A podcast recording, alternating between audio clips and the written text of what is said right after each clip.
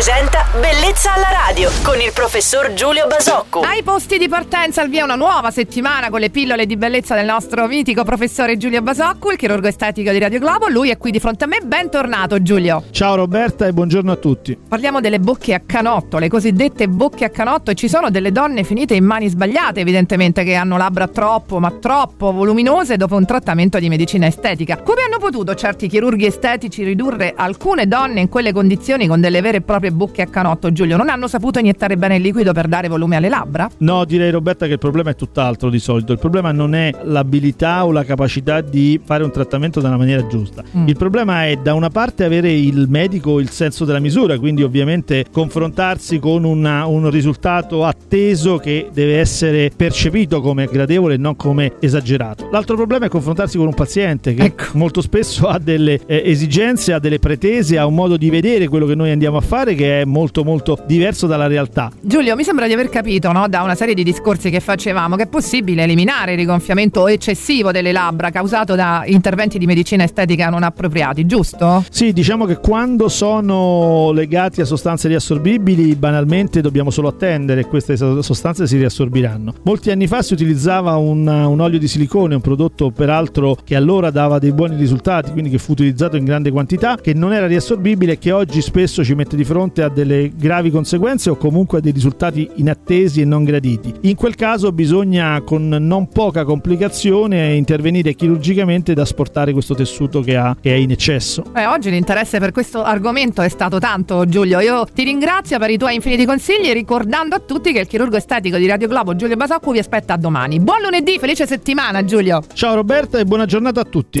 Bellezza alla radio!